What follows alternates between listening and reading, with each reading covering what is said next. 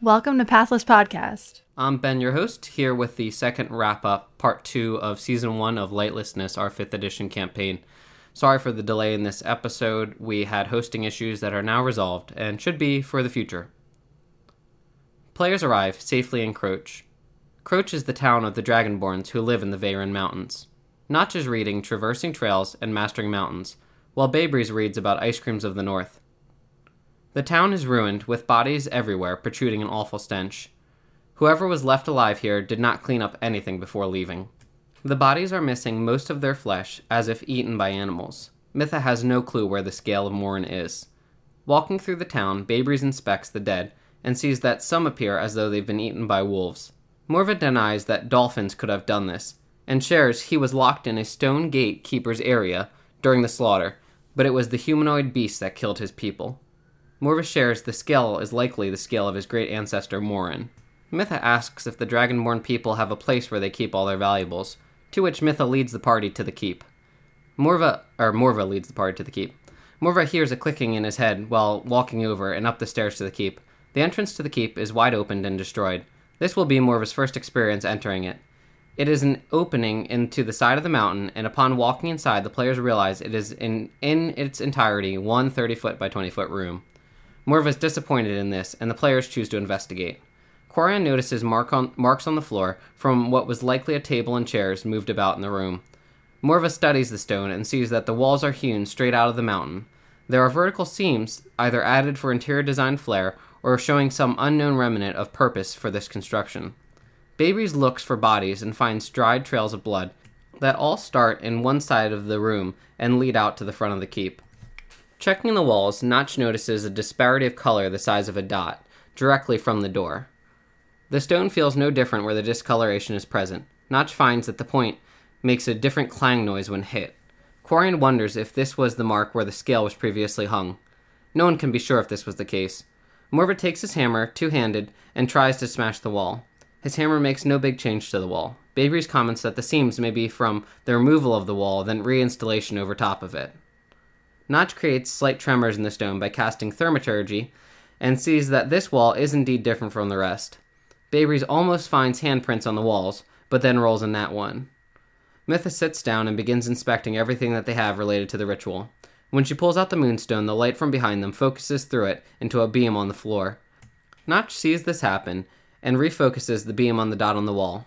Nothing happens. Mytha warns slash informs players that a full moon is going to be tonight. During this, Morva again begins to hear a clicking inside his head. The party waiting for nightfall, Morva decides to take a walk through his town. Walking past a torn down home, he hears some debris fall inside. The room looks empty upon inspection, but Morva begins ripping apart all standing furnishings. In the process, he reveals an older male wearing a red and black bandit outfit similar to those worn by the invaders in Unity. Morva roars at the man, who then fires a crossbow at him and misses. Morva scares him into putting down his crossbow, then knocks the man out in one hit with his hammer. He then drags the body back to the keep and hears an annoying and continuous click that is getting more frequent in his head. Babries ties the man up, puts a dirty sock in his mouth, and then uses magic to create the illusion of a hole in the ground. Among the men's man's possessions is a beast pendant identical to Morva's and a pouch full of teeth. They slap the man awake, and during this, the tapping gets to Morva so much that he audibly curses the tapping noise. Notch asks what he is talking about, which Morva then explains are new uh, tapping noises in his head that have started when they got here. The party rolls out concussions, then resumes interrogation. They ask him if he was looking for the Moonstone, the man in red and black, and if he is alone, which he doesn't answer and keeps averting his eyesight from them. Babries takes his dagger towards the man, but is stopped by Corion, who states that ultimately the man is in charge, who is in charge legally of this region, is Morva, as the Dragonborn's land was never accepted under Felicia's control. The man states, they will come for me, anxiously. Given the man's lack of compliance, everyone starts looking towards the pit. Then Morva picks up his hammer and gets ready to smash the guy. Quarion reminds Morva that the uh, that he thought the hole was there to kill the man. Morva shows he wasn't aware of this and puts down his hammer. The man, now truly scared, asks to die with his pendant, claiming he isn't allowed to let it fall in the wrong hands. Further questioning shows he doesn't know Mitha and his people don't have the scale of Morin. Babries asks if they can kill the guy, and Notch telepathically tells him, kill him, in quotes, which I voted can't be translated telepathically.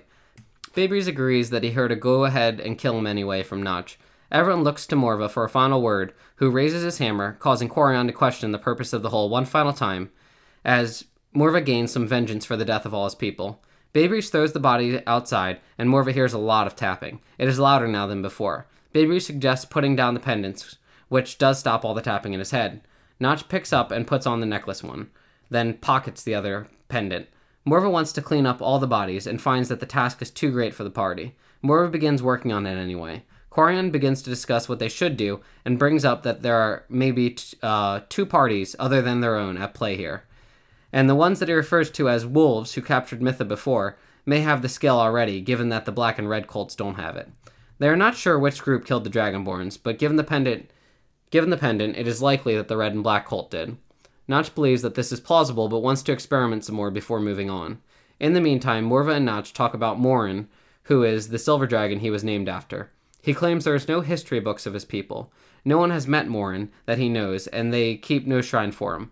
But Morin fills a grove to the east with wild game to sacrifice and eat. Morva believes he was given the divine quest of revenge from Morin, and that he had set him off on his quest. They relax until the moonlight shines, and using the moonstone, they hit the dot.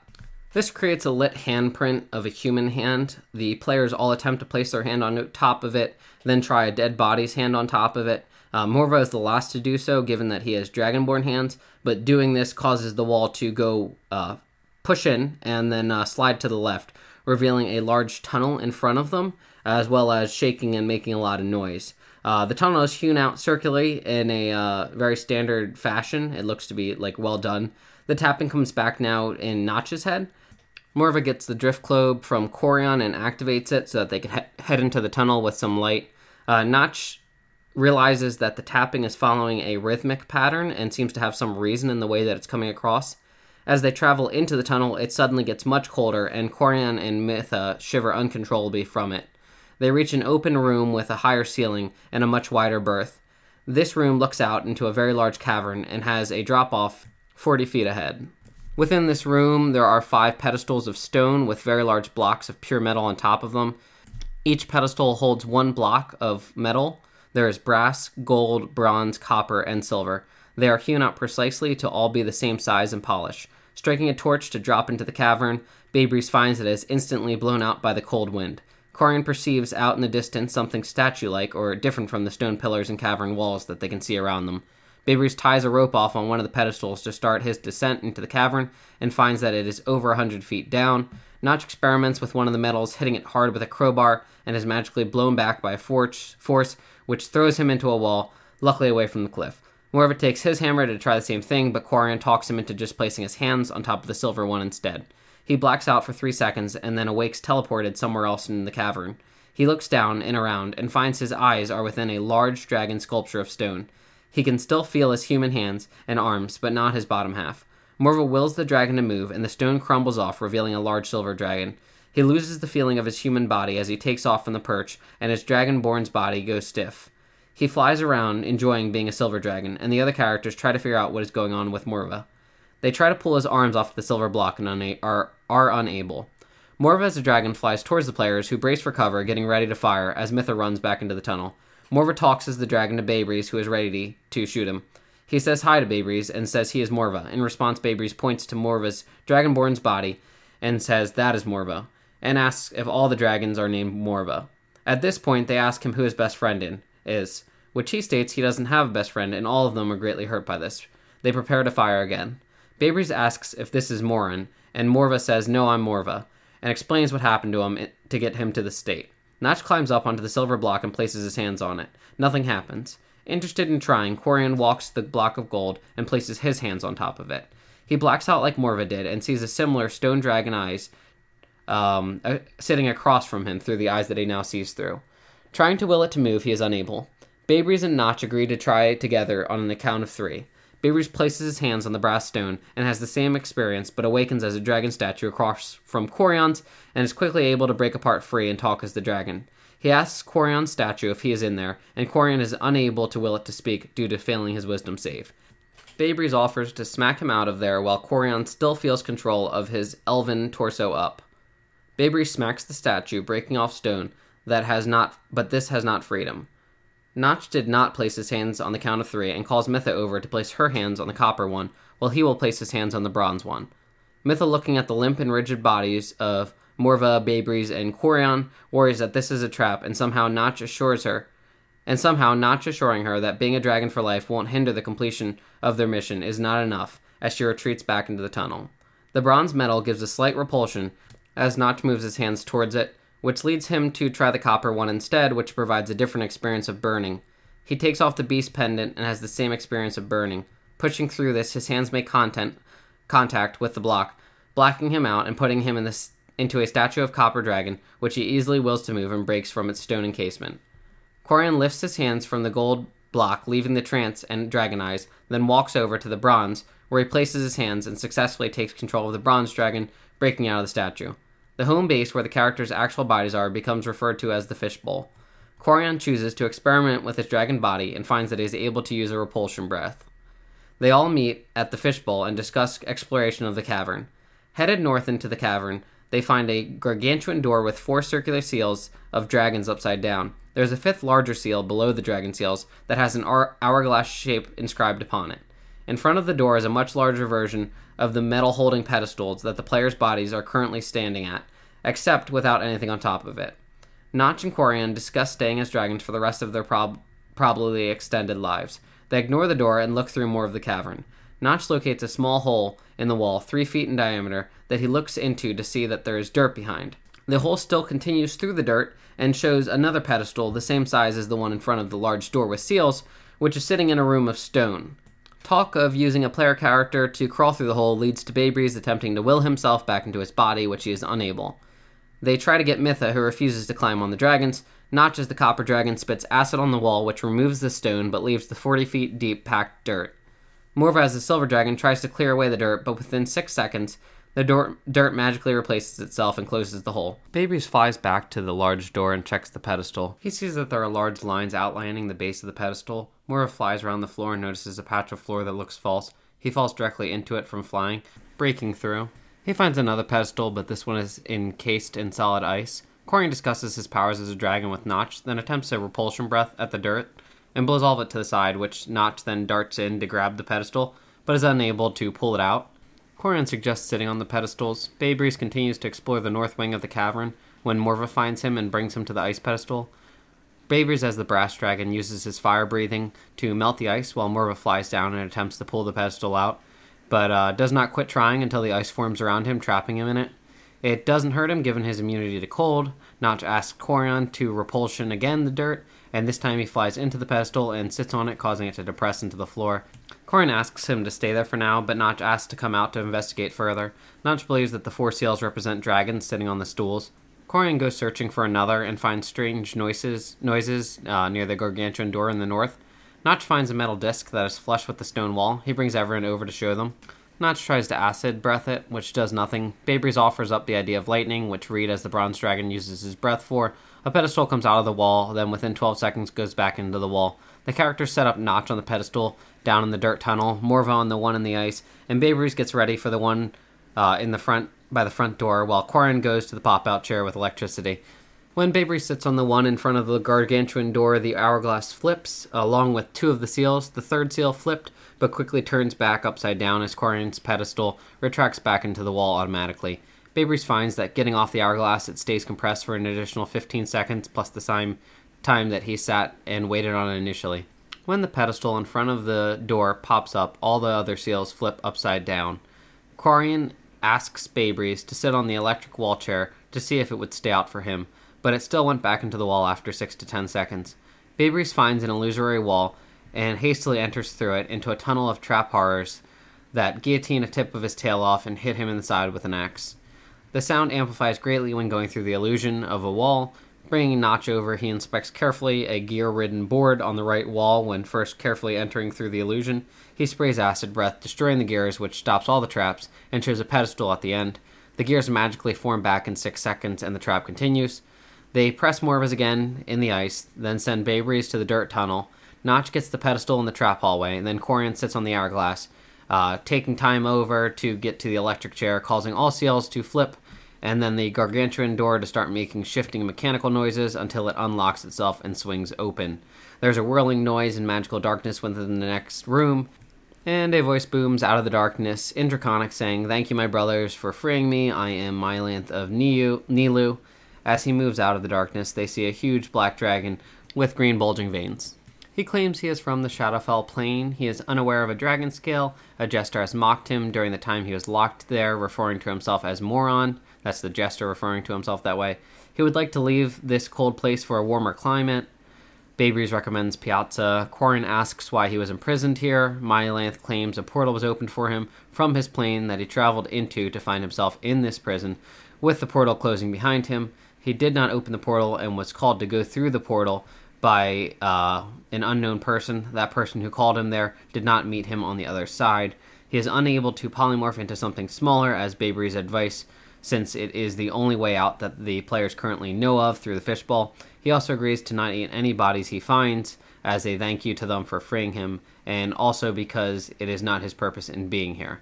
Morva asks what Moron said to him, which he claimed were jesting, such as, I was sent here to bring the night, but I can't get out of this room. Notch asks if this was his purpose, and he states that he was sent here to bring make the land darker. He claims Moron is a highly magical and teleported in and out of the prison, and that the room is full of Moron's collections, which are humans human creations and inventions stacked in hundreds of piles to the ceilings. The players show no interest in taking any of these valuable things from the stacks back to the fishbowl. As they let Mylanth fly away to destroy Felicia, a man dressed as a jester with big puffy white pants and silver and black hair puffs in with a white smoke behind him. He introduces himself as Moron. The players claim if he is not the dragon they are looking for, then they have no interest in him. He claims he does have what they are looking for information. But Baybreeze cracks him and says that they are looking for a scale. A magical fanfare plays in the air as he summons a large metal box, which he weighs Baybreeze on, saying he has granted him his desire. Quarian asks about the scale of Morin. Morin asks why he would want such a thing, to which Quarian claims he is on a quest that he can't figure out how he's gotten on except by several near disasters and the need to right mistakes along the way. Moron's advice for him is that he stops adventuring soon, as his time as a royal will be cut short, and he should probably spend time with his family.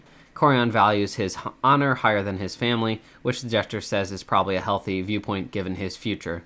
The jester then moves over to Notch, who he claims needs a girlfriend. Notch says that this isn't a priority. He corrects himself that Notch has a girlfriend, but that he needs her. The party speculates if this is Mytha, then it is shown to be regarding the blue fairy from the cove who is very sick. Morva butts into the conversation, at which point Moron admonishes him for having knowledge of a healing water but not sharing it with his friends. Morva remembers Magic Arena, which he doesn't elaborate on, just states that there are that they are there for the scale. Baybreeze is addressed as having two wives. He then refers to them as bestial. Uh, Moron then refers to them as bestial companions, which Baybreeze realizes is his horses. Moron states that one day he will only be able to pick one, so he will need to be prepared to choose after he collects two more. Morva asks about the red dragon they freed, to which they are told he has already escaped and now is not the time to worry about that. Moron does add that he was taunting Mylanth because he was an evil dragon and he should not have gotten out. But Moron can't get in the way of the party's choices. Baybreeze again asks about the scale, but the jester asks for entertainment first. Baybreeze tells a funny dad joke, granting him knowledge of how to free himself from his dragon body in the riddle. Should there come a time when you want to go home, all you need to do is put the dog away, then lift your hands. Moron claims he is a master of silver and starts juggling masterfully five silvered short swords. Morva shoots a breath of cold at Moron, thinking it would be funny, but Moron appears unaffected. Unaware of what to do, Mylan suggests slapstick humor, to which Morva attempts to slap Moron, but he dodges out of the way and claims that the audience is not hit in slapstick humor. Morva looks to Quarian, who steps away from him. Notch smacks Morva in the back of the head during this, then grabs him by the tail and flies him up into the air, spinning him continuously until he lets go of him to throw him down at Quarian. Rolling a nat 1, though, Notch ends up letting go of Morva too late and slamming him into the wall instead of down at Quarian. This pleases Moron, then he looks to Quarian for his final entertainment. Quarian claims he entertains in other ways, which makes Moron create a dragon sized dressed dinner table. He sits at one end, and there's another seat at the other end of the table made for a dragon. Quarian states he meant chess. Moron shakes his hand away, removing the table, then summons a horde of a hundred ice mephits to fly into the back of Corian, asking him to stay very still during the whole entire process or he may get hurt. They pick up Corian and start carrying him up into the air, then around the room. When Corian does nothing, Moron has them start attacking him, all over, which Corian then calls down rather calmly that he is under assault. Moron gives up and desummons the ice mephits, causing Dragon Corian to plummet to the ground, doing nothing to stop his fall. This pleases Moron, who gives them a very large metal platter with a roasted pig underneath the lid for all their hard work. He then tells them that they may want to hurry up to their bodies as they are under attack. When asked one final time about the scale, Moron, um, the scale of Moron, he points towards the fishbowl, claiming it is in there. He says Morva had it the whole time in his knapsack. Babe is very kind to Moron. Moron is pleased with this and asks what type of blade Babe prefers, then puffs out with after getting the answer. He reminds them in a voice within the cavern to do good, not evil, while he is away from them. Babri's wonders how they will get back to their bodies, which Corian explains should be as simple as going back to their original perches and then pulling their bodies' hands off of the metal blocks. Babri's gets back on his perch first, which is on the way to the fishbowl. He returns to his body to find four red and black bandits, one at each limp body, with a knife at the player characters' throats, and Mitha being held by two large humanoid rats. Mitha is screaming at him, seeing he has now awakened, asking where he has been, and claiming she had been calling for them forever. Morva stays in dragon form and attempts a paralyzing breath cone, affecting, effectively paralyzing Notch's, Corian's, and Morva's actual body, as long as one bandit. Babries disengages out of the bandit's threat and reaches for his rapier to find an exquisitely forged silver rapier that has replaced his old one. Babry stabs a were rat on his way towards Mitha. This causes the other were rat to let go of Mitha and attempt a bite and greatsword swing at Babry's, hitting him only with the sword. A bandit stabs Notch's limb, uh, limp, paralyzed body. A bandit and the were that was stabbed miss their attacks against Babry's. The were then swings a reddened scimitar, making contact with Babry's and burning his flesh. Corian attempts a lightning breath line that decimates one of the bandits fighting Babries and burns a hole through the other were with a great sword known as Geralf of Blood. Corian tells the mortals to cower, causing them to be shaken. Morva gets back to his statue per- perch to find that he is unable to move his arms off the metal block given his body's paralyzed state. A bandit escapes down the tunnel after the remaining um, were, were rat Petra warns that re- retreat will deny him the chance of ever being changed. Notch bites at the bandit who stabbed his helpless body, devouring him in dragon form, then throws his claws at the remaining bandit, splattering his body up against the wall. Morva's body is now dirtied with blood. Petra bites Babries for 5 damage, then misses with his scimitar. Corian flies back to his post, and Morva stays on his as well, waiting for the bodies to become unparalyzed. Dragon Notch chomps a bite out of Petra. Babry stabs Petra in the lung, killing him, then walks over to Mitha. Mitha refuses to acknowledge that the players were dragons, and states that she saw a red dragon, Mylanth, fly by. The bandits were there waiting for ten minutes before they arrived. They took the choker and moonstone, so it was good that they were all killed and didn't get a chance to leave with it. Corian and Morva gain control of their bodies again and return to their forms, but Notch does not. He flies down where they believe Mylanth was headed to find a hole burrowed through the side of the mountain.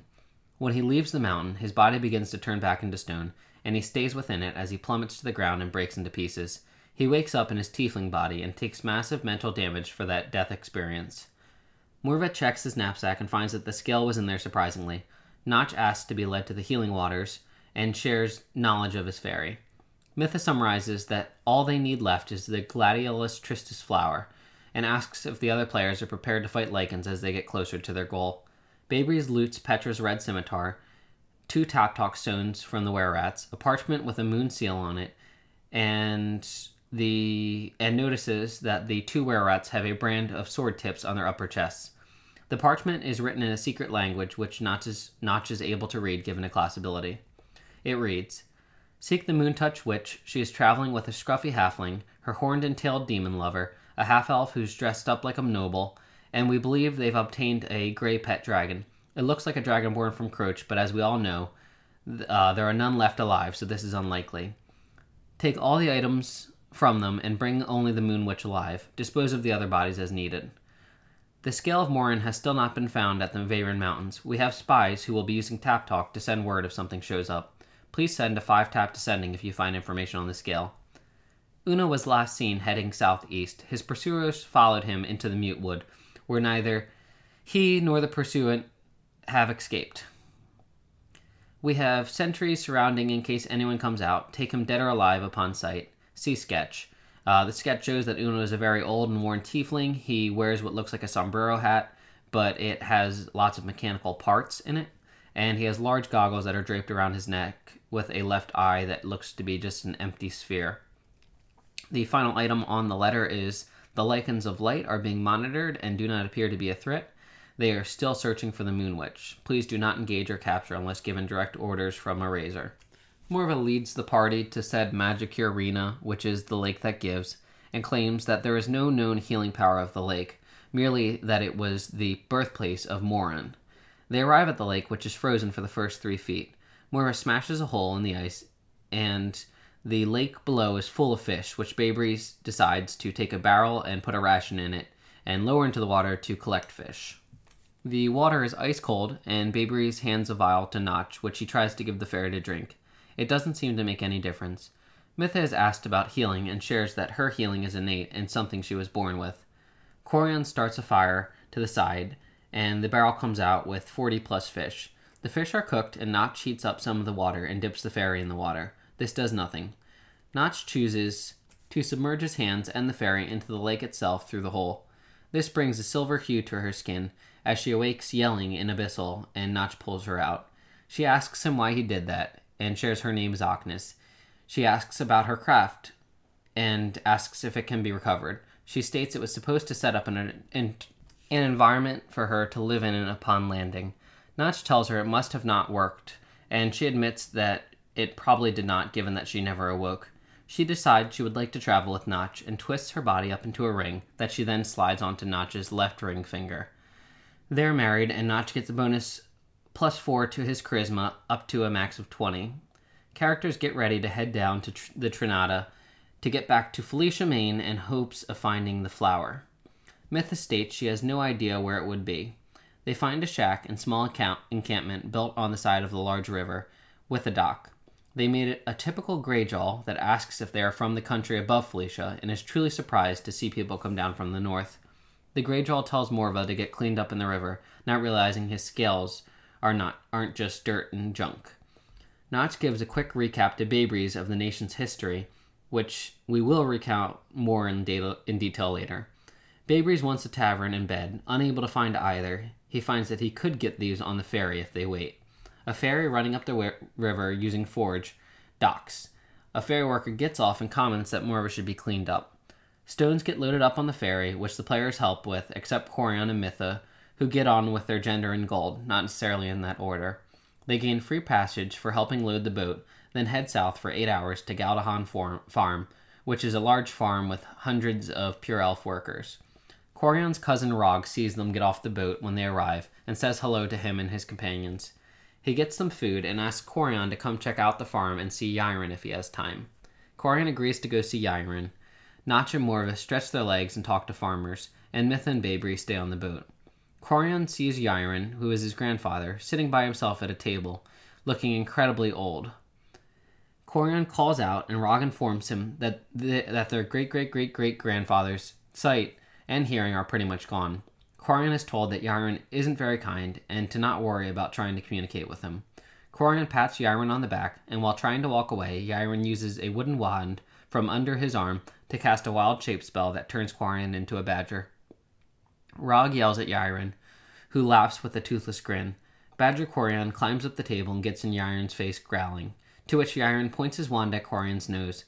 Rog comes over and picks up the badger and apologizes, ensuring him that Yron's magic is strong but will wear off, and takes him back to the ferry. Corian is unable to speak anything other than badger talk.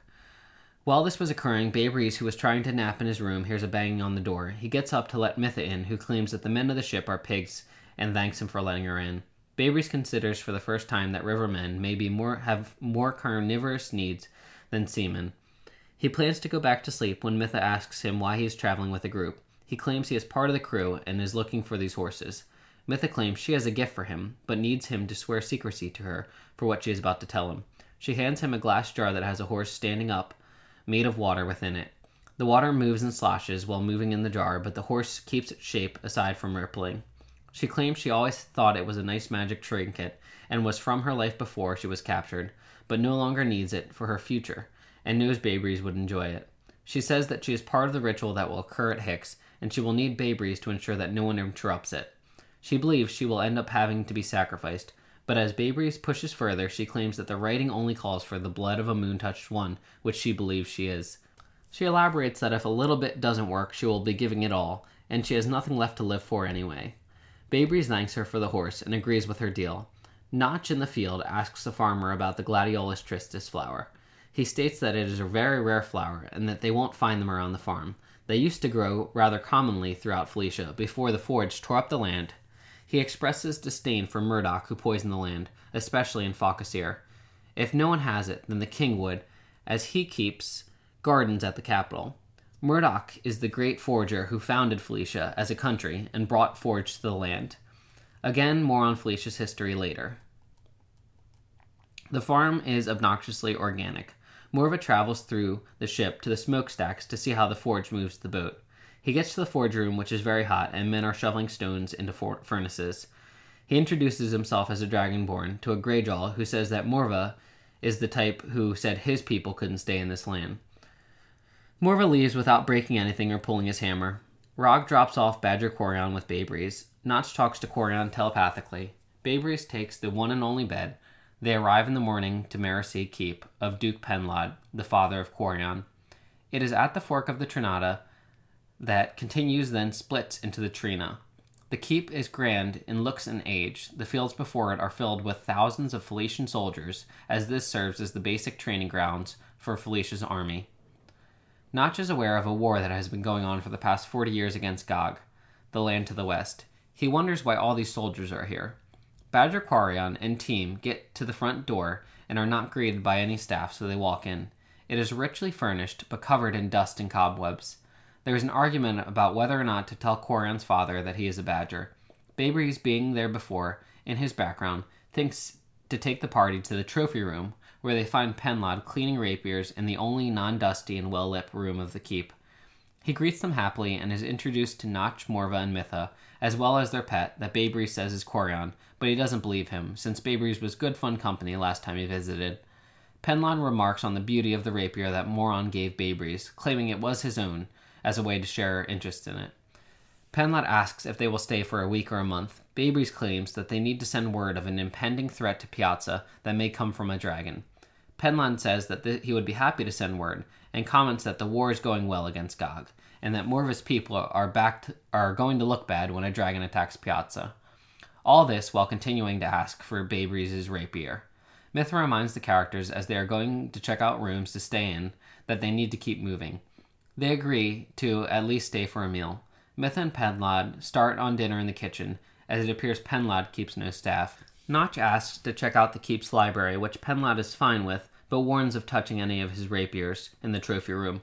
All characters reconvene at a large dining table in the dinner hall. They set they sit and set the untouched table while Baybreeze collects wine for dinner and himself.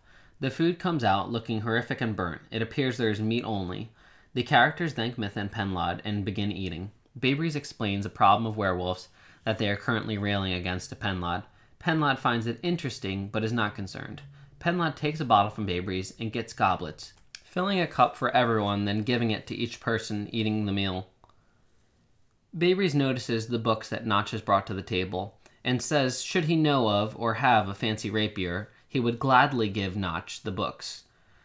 When Notch says he does not, Penlod gets up and nonchalantly collects all the books and reminds Notch that should he get a rapier for Penlod, he could have them back.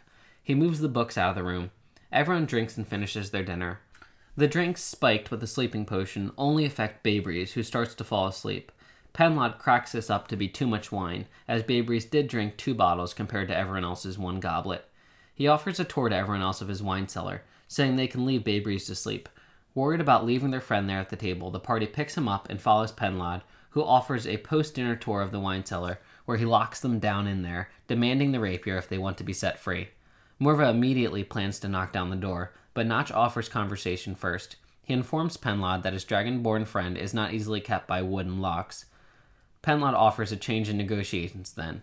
They agree that the party needs silver for weapons, so Penlod gives them one wagon of 6,000 silver with two horses to take to a blacksmith to silver all of their weapons. Notch confirms that the rapier is not magical and adds books to the deal. Penlod gets the rapier that he wanted so bad. Penlod half admits to poisoning everyone, then hurries the party to leave before Baybreeze awakes. During all this time, Corian had been sleeping in his own room as a badger. He awakes after the players are freed and is an elf again. He walks down, eats, and then says hello to his father. They talk of his travels, using a rapier instead of a longsword, whether he saw his mother, and he explains how he came to understanding came to an understanding about buying Baybreeze's rapier from the party. Corian has no hard time believing that Baybreeze is knocked out from drinking, and they head out with all the silver, going towards Tribeca on the way to the capital. When Baybreeze wakes, they explain to him that they were more or less forced to sell his rapier. Notch shares information of the flower with the party that he learned at Galdahan's farm. At Tribeca, they avoid the sheriff, Travis Dorth, and at market, they find that there is a forge process to liquefy silver, dip weapons, then cool them quickly. They sell the burning sensation, as they coin it, flaming scimitar for 2,000 gold. Baybreeze gets boots of elven kind, Morva's warhammer, Corian's new longsword, Baybreeze's rapier, and two daggers are silvered. Baybreeze purchases two bottles of blue ice. Notch stops at the Thromberg archive and donates the books that he got from Penlod. Job has read Half Elves and You. He gives a letter to Notch that is a week old. This letter is from Bubbles Keyholder, a writing companion of Notch's uh, from his background, but he had not heard from him in many months. Notch reads that the gladiolus Tristis does well in not a lot of light, and many were killed off by the deforestation due to a increase in population, cities, and forge. The king indeed has this type of flower, and the mute wood would also likely still grow them as well. Baybreeze turns in the joke book, and so you're out of rope. He checks out a fancy jewel book. Everyone buys new fancy clothes with the excess funds. Bubbles is being held prisoner by 124 plus Lycans in Quark's Focus here, and was able to slip this letter out to Notch. He worries that there is a ritual that should be stopped, and that the recruits of the people are growing. Players go to Fingon's farm to give him the wagon and horses they obtained from Penlod to nurture good relations, as well as a blue ice from Baybreeze. They tell Fingon that they are headed to the capital, to which he gives them five strips of thick and custom made fabric with the country's seal on it, saying that they have some value down in the capital. Corian believes they are familiar but can't place it. They discuss Bubbles being captured and held. They are unaware how to contact Bubble again since this past letter was hand delivered. They arrive at the beautifully manicured and flourishing Felician capital, capital home of the current king, Boaz Stromwell. They head to the castle main, and on the way they realize that Morva is likely not welcomed in the king's hometown, even if he is dressed well. He gets a room at an inn and stays there. The rest go to the gate and wall that protect the main castle and its buildings. They talk to a guard who says they are welcome to set up a tour to see the capital and inner castle.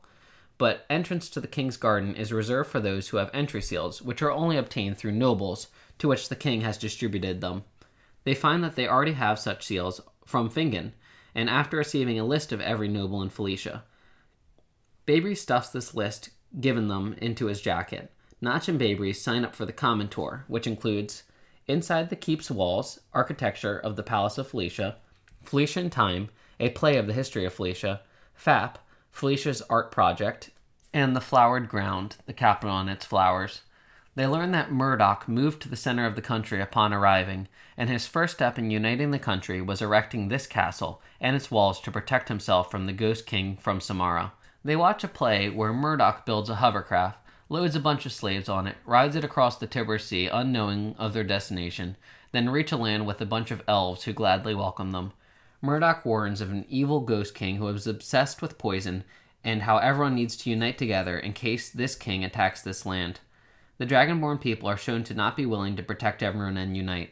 The dwarves and the elves are willing to unite and live happily ever after with Murdoch and the rest of the slaves, while the Dragonborns pound stone. They next go to the Felician art project. The king before Boaz, Kite Thromberg, was greatly interested in, in enculturating the people and collecting the greatest arts from the lands, Tufap, as well as building the Thromberg archive where Notch works, making it a free collection for the people to come see. This history helps note that Boaz is the fourth king since Felicia's founding. Babrys questions why there is so much hate for the Dragonborn based on the history that he saw within the play. During this discussion, they see a horse of fire that matches the same shape and size of Babrys' collection.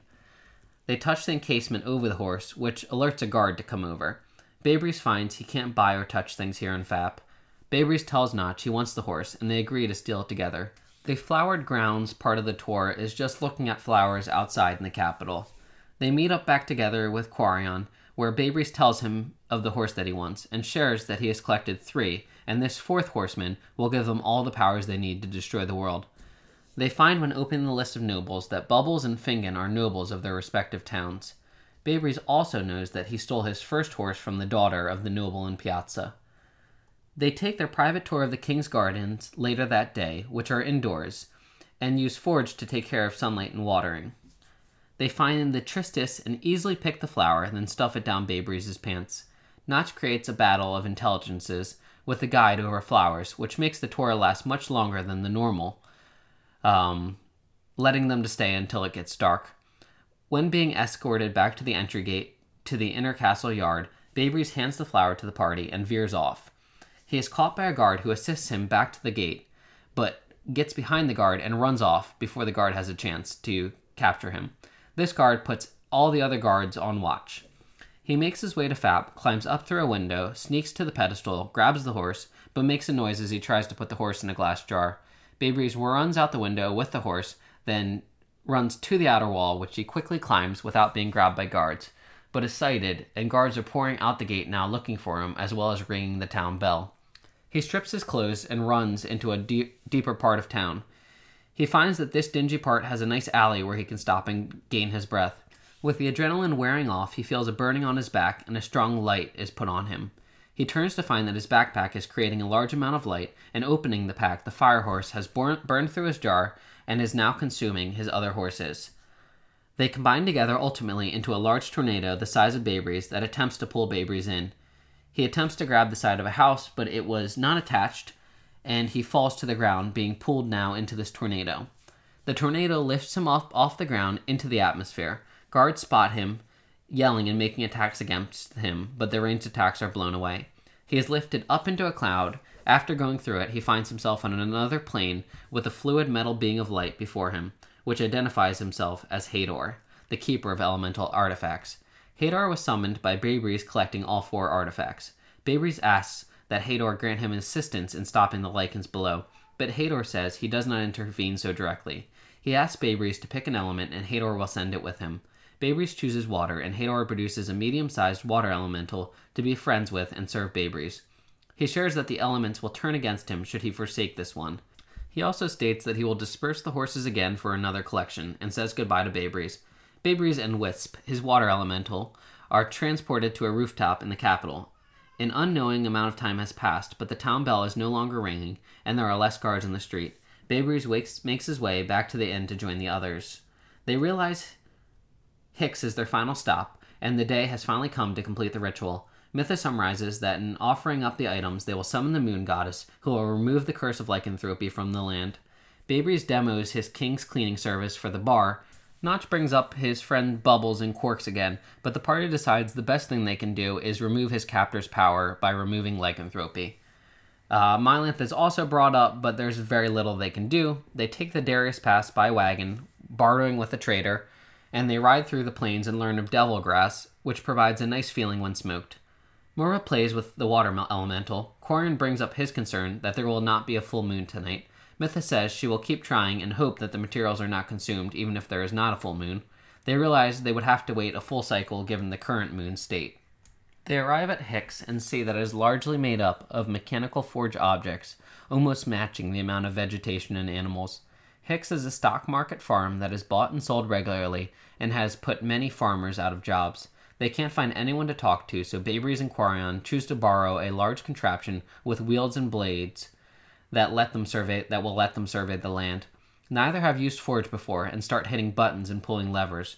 Quarion finds a combination that gets the machine moving, but they have no clue how to steer. They turn on headlights, sound a horn, slow down a bit, then barrel through crops. A man comes running and yelling at the party that is standing there and watching. This man is the landkeeper, Lecky. Quarian finds a way to steer, then turns a 180 heading back to the players and Lecky, who shines a flashlight like Forge flashlight like Forge contraption, which blinds Baybreeze and Quarian. Quarian guesses and stops the machine. They discuss the damage done to the crops, and Baybreeze pays for the damage and the silence of Lecky. Baybreeze gets Lecky to take them to their mural and informs of a weird part of the farm where crops don't grow on strange lines that he they think might be the ritual point. They look at the mural together and discern that there are breaks in the ground in circular patterns. The area that Lecky spoke of is a crop of tall corn like potato plants, and they see that the field is indeed broken up by infertile ground that leads on four paths just from the area that they are entering. Players who enter into the field are attacked by direwolves that move nimbly through the crops without damaging them. There are four of them, and ultimately, all of the yelling and yowling leads Quarian and Mytha into the crops as well. The water elemental feeds off Baybreeze's battle mind and does exactly what Baybreeze expects it to. These wolves are non Lycan related as far as they can tell. The water elemental hits one of the wolves in the balls. Crops were poisoned, burned, smashed, watered, and covered in blood and wood flesh during wolf flesh during this battle. They enter the ritual circle in the middle of the field, which is about 40 feet wide. Mytha offers to heal those players hurt, but not the water elemental. They see that there are six paths total that lead from the fields into the circle that they set themselves in, and find a way to cover each entrance so they can stop anyone who may try to interrupt the ritual. They place the four items in areas on the ground in the circle, and Notch hears clicking and informs the players that there are likely cultists in the area. Mytha explains to the players that she has no idea how exactly to do the ritual, but will be doing a ceremonial chant. Morva spots the movement in the crops and investigates to find nothing. After Mytha begins, humans begin running down a couple paths yelling, Stop this! They are headed straight for Mytha and are equipped for combat. Notch can't get words out of them and chooses to attack. They may be a bowling team. Notch summons tentacles that smack the four headed for Mytha. Quarian has more coming up his path, which he thunderwaves, hitting Notch as well and pushing them back and impaling a couple by spiky potato grass. A guy makes it to Mytha with very little HP. The water elemental Whis smashes his gonads, killing him. A purple haze and whirling wind fills the circle. Mytha stabs her stomach, and her blood floats from her body down to each item on the winds. The moon is filling out in the sky. Quarian asks if they should stop this. Babri says let it go through, and Notch, who is so mad at Mytha in current D&D times, says that he is curious and wants to let it go through as well. The items glow different colors and begin changing. Notch summons his fairy, Ochnus. She identifies that this is likely an evil ritual, given that it is sacri- sac- sacrificial. The moon goddess, though, if it were summoning, summoning her, is kind, but she isn't the type who would ask for tons of blood. More members of the bowling team ask them to stop and begin coming up the paths. All members of the bowling team begin changing into Lycans as the moon hits fullness. The players attack these men, and Quarian and Notch decide it is time to stop the ritual. Quarian attempts to move Mytha, but she is very, very heavy. Notch attempts to destroy the items, but Shatter doesn't work on magical items. He runs for the choker, and passing a wisdom save, he is able to pull it off the ritual spot. It is hurting him with negative energy. At this point, a bunch of red and black bandits jump in out of the potatoes, along with two were rats. They come out at various points in the circle. Notch is attacked by a were rat sword. Some of the red and black bandits begin attacking the changing bowling team. Quarian blasts a red and black bandit. Baybreeze kills a were rat with one blade through the chest, but misses the lung. The red and black bandits jump into the circle to shoot arrows at players touching items, then move back into the crops. Quarian is hit by one of these as he tries to move some of the items. Morva leaves the bowling teams that he was attacking for the red cloaks who are shooting at Quarian. He also protects Mytha, shooting a cone of cold at those near her. Notch gets hurt again by the choker and meets a bowling member who looks like some PC shot a ton of arrows into them while they were sitting in jail as a werewolf. Notch armors up magically, then takes an arrow. Rea- reacting to this, he turns to the attacker and turns his blood to fire. The cold armor stops the were rat from hitting Notch, having him drop his sword. Quarian kills a few more guys. Baybreeze and Wispy kill more people. Notch is down by a critical arrow. The cultist steals the choker from his body and place it back on its spot. Morva kills two people. Notch fails a death save, and the largest member of the bowling team is now fully lichened and runs at Quarian. The other bowling team members who survive get up and begin attacking the things closest to them, whether it is Morva or black and red cultists slash Lycans. Baybreeze attacks and gets out of the frenzy by running and hiding in the crops. With all the items now back in their positions, they begin to melt down into four shining rings. The moon in the sky, which was once white, is now slightly purple. Mytha collapses to the ground and light fades from the objects. Four more were rats come in, two werewolves, and one wereboar. DM uses the terms that a knife ranking Cossack werewolf picks up a ring where the scale of Morin once was and pockets it. Babri's continues to stab people. Morva attacks the man who picked up the ring, who laughs at him from this. He is branded with a dagger on each arm. Corian picks up the yellow ring from which the gladius, gladiolus tristis flower was, and a white ring where the moonstone was. Another werewolf picks up the choker of Malar ring, aka red ring. Corian is shot but stays up. Notch passes a death save. Corian is shot again for having two rings. Corian is down by two claw attacks. Babri's is in the brush. Corian and Notch are knocked out, and Morva continues smashing everything in sight. Within the circle, the now Mad Men bully, bowling members are jumping all over the cultists, somehow doing damage with their non silvered natural attacks. The big wild man bowler, who is a werebear, was held pre- person by Corian and is now free as he goes down. He runs towards and attacks those near Mytha's body. The knife with the blue ring escapes. At this point, all humans are dead and only Lycans are left on the field. Babry slo- throws a silver dagger from the brush, sneaky attacking and killing a werewolf. He has his water elemental stay safe in the field. Morva smashes a were rat. A were rat steals the white ring from Corian's body. Another Lycan escapes with the red ring, leaving the yellow ring on Corian and the white ring recently stolen by a Lycan that is still in the circle. Notch passes a death save, one away from saving himself. Another were rat comes over and searches Corian's body for the yellow ring but can't find it. The crazies continue to hurt the cult members. Babry stabs a werewolf. Morva kills the man who had the white ring and takes it back. Corian fails the death save. Five guys are still in the brawl outside of the party. Notch fails a save with two passes and two fails. The large wereboar moves out of the crops and Morva uh, out into the crops, and Morva spots him, wanting to kill him. The wereboar, which is a large, crazy bowling guy, actually the werebear, I'm sorry, um, who was held person by Corian and head of the bowling team, is killing stuff. Morva goes after this wereboar, claw member, leaving Corian, who fails a second save with a negative one, giving him two misses. He has one round for anyone to save him until he is pronounced dead dead. Morva gets tussed by the wereboar, then swings and is then swung at by a large mole. Notch passes his final death save on his own. All cult members running run away, leaving the crazies alone with Notch's, Mytha's, and Corian's unconscious bodies. Babri's attempts to save Corian but fails. Babri's goes after the wereboar too and finds Morva and him hammer broing. Morva's rage runs out and he is exhausted. He takes a hit during this time. Notch awakes to see that the crazies are dragging away Mytha's bodies and, body, and he allows it. Babry sneak, sneak attacks the wereboar with a dagger throw. Morva enters his final rage for the day and keeps fighting to take down the wereboar with one final hammer smash. Everyone gets back to the circle to find that Corian is definitely dead with his long sword and spellbook at his side. Morva ends his rage and roars in sadness. To this, Moron shows up and congratulates the characters on conducting a ritual for the god of Malar, giving continual moon for an unknown period. He states he must take Morva to protect him during this time, and has plans of producing for him a bride so that they can repopulate his sect of the Dragonborn race. The players are welcome to visit. Not everyone has been turned into werewolves, only those who are plagued with lycanthropy. Mylanth has arrived in Piazza. Moron promises to keep Morva fit and trained while he cares for him. He wants him to rule over the Veyron Mountains. Morva asks where his mate will be coming from, which Moron claims he will have to find someone and then make them. And making one is not easy and takes a lot of time and energy. Morva states that he will go with Moron, be friends with, and play games with him if Moron resurrects Corian.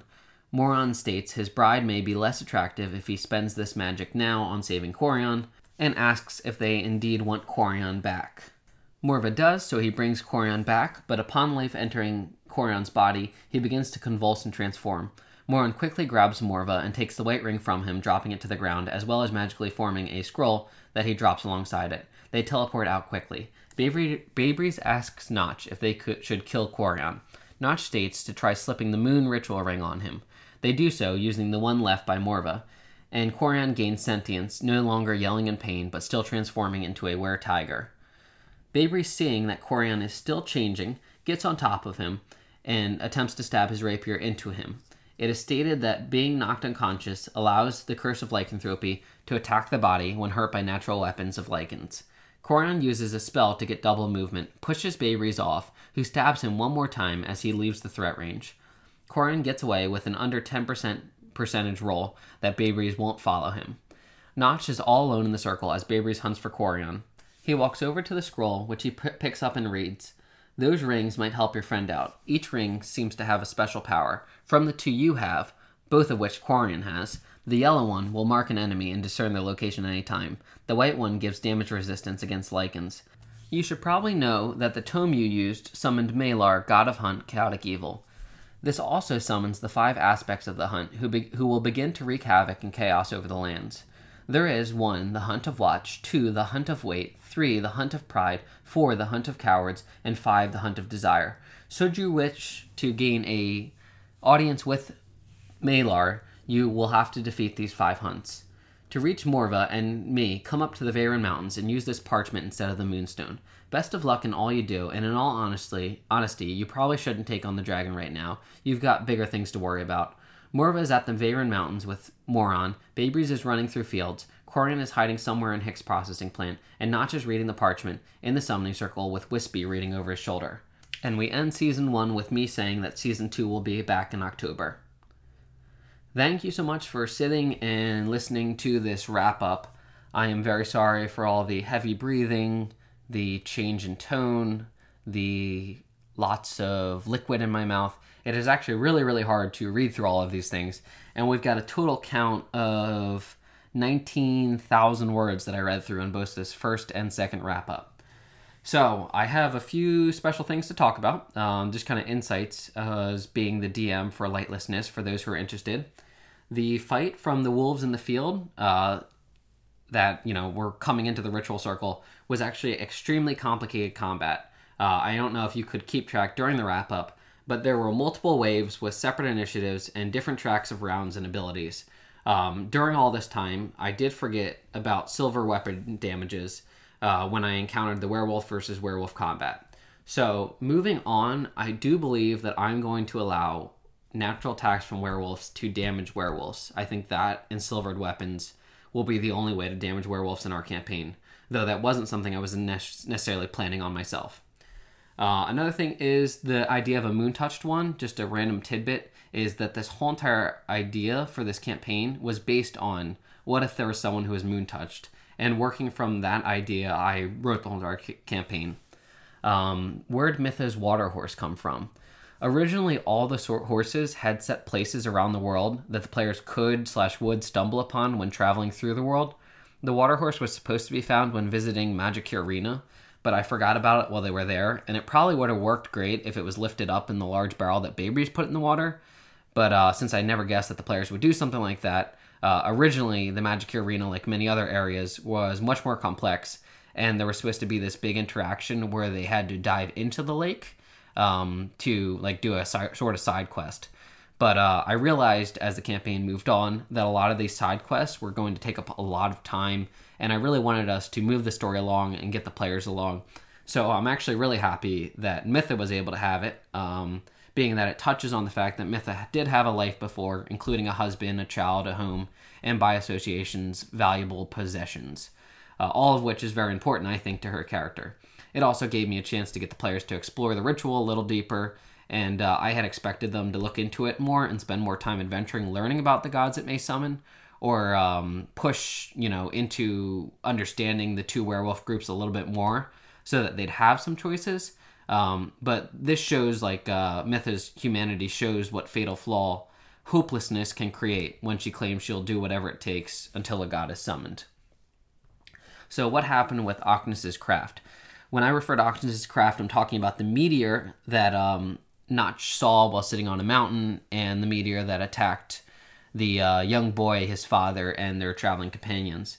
Um, this was a magical stone from the Feywild, which was bewitched and sent off route by the same creature that let Mylanth into Morin's mountain. She was in charge of in- controlling the stone and its power to create the crystals that were found in the cave, but being put under the spell slash you know like bewitched made her unconscious mind continue to control the power of the Crystal Cove and affecting all the things it could find uh, with her will to survive. And uh, destroying the central control center, which is the crystal she was in, illuminated her control of the crystals, thus, you know, making them break apart for the party. What are the branding on the Were Rat's chests? So I bring up branding a lot, and that's because I have a hierarchy for the Cult of the Silver Moon, which will have rankings that I hope to come into play in season two. Um, there's different identifiers that the players will find based on what sort of things they find on the bodies of these Lycans that they fight. Uh, another big question that I think confused the players is why a human handprint to open Morin's dwelling. And this was actually written with my idea of foreshadowing that Moron is Morin. Um, and when they meet Moron, he's going to look like a human. Um, but, you know, why a human handprint to enter into Moron's Cove? Well, Moron's there. So, you know, I, am pretty sure everyone knows the player characters were having fun saying Morin instead of Moron at certain points during our role playing, if you've actually listened to the season. Um, but yeah, that, that was the idea behind that. Uh, uh, did you know is that the whirling coming from Mylanth's prison was supposed to serve as white noise so no one could hear the, um, what was on the other side of it if they were going to like make perception checks against the stone door? And i also wanted to be able to cover for the fact that mitha would be calling to them while they were dealing with moron. Um, i thought about giving the players a perception check for this but instead it was easier at the end of everything just to have moron tell them that their bodies were under attack so that worked out well what were the dcs for the dragon stones um, any character could have picked any stone but morva would have a DC lowered by five for the silver stone if he were to pick it, which he did. Uh, additionally, the DC for the stones is based on the XP value of each juvenile dragon that the players could become, gold being set as the highest. This was important given that the players were given an option then and there to battle Mylanth of Nilu as dragons upon setting him free. Um, why did Notch have an adverse reaction with some stones? a big part of Notch's character that I want to come through through role playing and the story is that he feels magic deeper than other characters as a sixth sense. Um, this comes across in a couple points.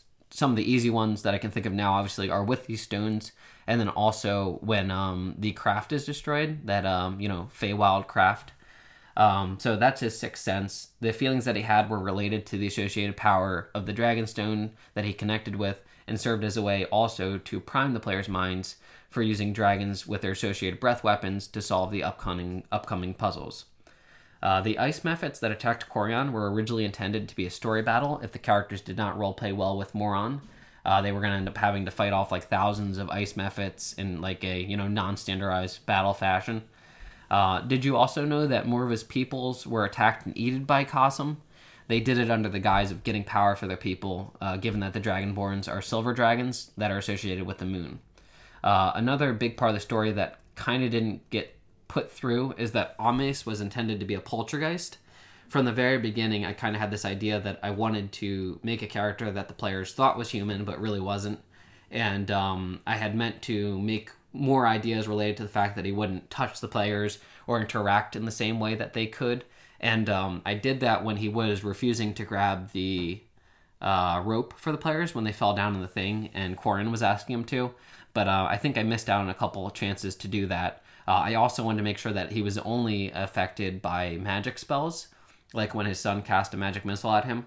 Um, it wasn't scripted that he necessarily had to die in that battle, uh, so it would be interesting to see what happened. But that's why at the end he phases out in the woods because he's finally ready to let go of reality after such an awful thing happened. And um, obviously, if the other people was sucked into the hole, um, it's very unlikely that he was just quote unquote thrown aside. So I thought that was a good reason to have him killed when the meteor first hit. Uh, did you also know, and I think this is going to be a big one for the player, that I had written in that Mitha could have lived and could have summoned a good god. Um, I have a separate second act that I guess the players aren't going to experience, where um, seeks to collect all four rings and they can use Mitha or another Moon Touched one, which is already in the campaign, for a second ritual to sacrifice to Malar, um, as well as hunting down the players for their interference. Um, and that, you know, backup Moon Touch one was there in case second season was that they did not summon the bad god. and uh, you know Mitha got away or they kept Mitha with them. So that is all I have for you. I hope you enjoy this episode and look forward to season two coming out probably this Sunday if I have the time. Um, yeah, ideally this Sunday. So yeah, thank you for listening to the Pathless Podcast. This was Ben again. Please visit our website, pathlesspod.com. Use the contact link as well as writing us reviews on iTunes. This episode, I'm not going to go for the Debbie Downer negative stuff, even though I think it's funny and I find it enjoyable. So, yeah, enjoy your night and thank you for listening to the Pathless Podcast one final time as I ramble on and on and on from all the reading that I had to do for this wrap up.